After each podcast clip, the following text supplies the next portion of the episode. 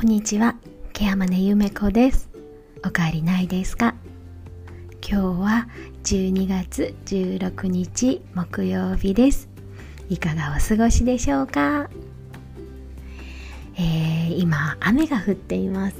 今日は暖かいなぁなんて思っていたら、夕方からなんだか本降りの雨になってきました。体調はいかがでしょうか？今日は好きなこと、嫌いなことについてお話をしたいと思います。今朝ですね、朝起きて、さあ今日も頑張ろうと思った時に、ちょっと苦手だなぁなんて思ってしまったんですね。というのはですね、今日お昼から結構ごちゃごちゃと糸が絡まったようになっている事業所の会議に出ることになっていました。で、私に求められている役割っていうのは、その会議の場で現状を伝えて、そしてそのもつれた糸を少しずつ解きほぐしていくっていう役割だったんですね。結構そういうことを振られるのが多いというか、そういう役割の仕事なので、もうそういう業務がほとんどなんですが、簡単にね、解きほぐせる問題もあれば、なかなか全容が見えてなくって手間のかかる仕事もよくあるわけなんですね。で、今日は手間のかかる方だと思っていたので、割と朝からちょっと憂鬱だななんて思ってたんです。どちらかというとね、人と人の間を取り持つっていうのは仕事としてやってますけれど、得意な方ではないし、苦手だな、どっちかというと好きか嫌いで言うと嫌いだなって思ってたんですね。それでも仕事なのでね、結構きちんと、あらかじめ準備もして、で、嫌な仕事の時ほど私はきちんと準備をして早く行くっていうのを決めていますので、早めに着いていざ会議の場に出たわけです。自分でも結構厳しめのことを言ったんじゃないのかなと後からは感じています。結果として、会議がすべて終わった後にですね、そこの管理者の子から夕方にメールが入ってきました。ありがとうございました。なんとかやっていけそうですっていうことなので、とりあえずは一安心なんですけど、そっか、私が嫌いだなと思っているようなことでも、役に立つことはあるんだなっていうふうに思いました。夕方、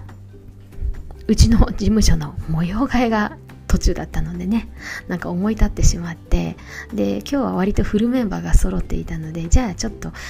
続きの模様替えやっちゃおうかっていうことで、模様替えを結構遅い時間からやってしまいました。で、終業時間になった頃にですね、いよいよもうそれこそもうぐちゃぐちゃになっているパソコンの配線とかプリンターの配線、それからタッチオンタイムとかいろんなものがごちゃごちゃと配線になっているところをなんとかしなきゃいけないってことになってしまって、みんなはね、もうこれちょっと業者さん呼んで頼みましょうよとか言い出したわけなんですね。私もこういうのすっごく苦手なんです。で、もちろん普段からぐちゃぐちゃになってるところなので、埃も溜まっているし、お掃除もしながらやらなきゃいけないし、苦手だな、やめたいな、できることなら手をつけたくないって思っちゃったんですが、何の弾みか結局やってしまいました。みんながね、こう手をこまねいて見ている中で、私一人で結局配線を触ったり、あそこ外してとか、ここ外してとか、ここつなげていこうよっていうふうにやり出しました。そうするとね、うちの事務所の中の男性職員がね、じゃあ手伝うっていうことで一緒に手伝ってくれて、見事絡まっていた配線はきれいにすっきりと片付きました。ぱっと見ね、やだ、これ触りたくないと思ったし、嫌いだ、こんなこと私にはできないって思ったんですけど、やってみるとね、意外とできたんですよね。結果としてかなり時間を食ってしまったので、もうその後の仕事はすいません、ちょっとキャンセルしますっていうか、上司への報告だけだったんで、ごめんなさい、今日は行きませんみたいな感じでお断りをしてしまったんですが、改めて思ったのは、嫌いだなって思ってる仕事って意外とやってみると、あ、できるんだって思って、あ、私好きかもしれないなんていう気持ちになったんですね。よくね、好きの反対は嫌いじゃないって言いますよね。好きの反対は無関心なんですよね。なので、あ、これ嫌いだなって思ってるっていうことは、やっぱり関心があるっていうことなんですよね。嫌いイコールちょっと進んでいくと、なんか真逆の方向に行く、好きになっていくんじゃないだろうかって思ってます。よくね、ケアマネージャーとしてお付き合いする中で、お医者さん、あ、このお医者さん嫌いだわって思うことってやっぱりあったりするんですよね。でも意外とその先生とうまくコミュニケーションが取れたりすると、あ、この先生好きかもって真逆に好きになっていったりすることがあります。こういう心理に近いのかもしれないなって思ったんですね。なんだか嫌いだなとか第一印象だけで全てを決めてしまうっていうのは、本当になんか早計というか浅はかなことなんじゃないのかなっていうのが、今日一日の出来事を通して感じたことでした。好きの反対は嫌いじゃないので、嫌いって思ってるものって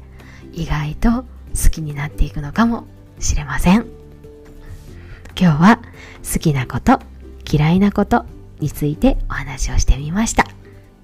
最後まで聞いてくださってありがとうございました。ケアマネゆめこでした。また来ますね。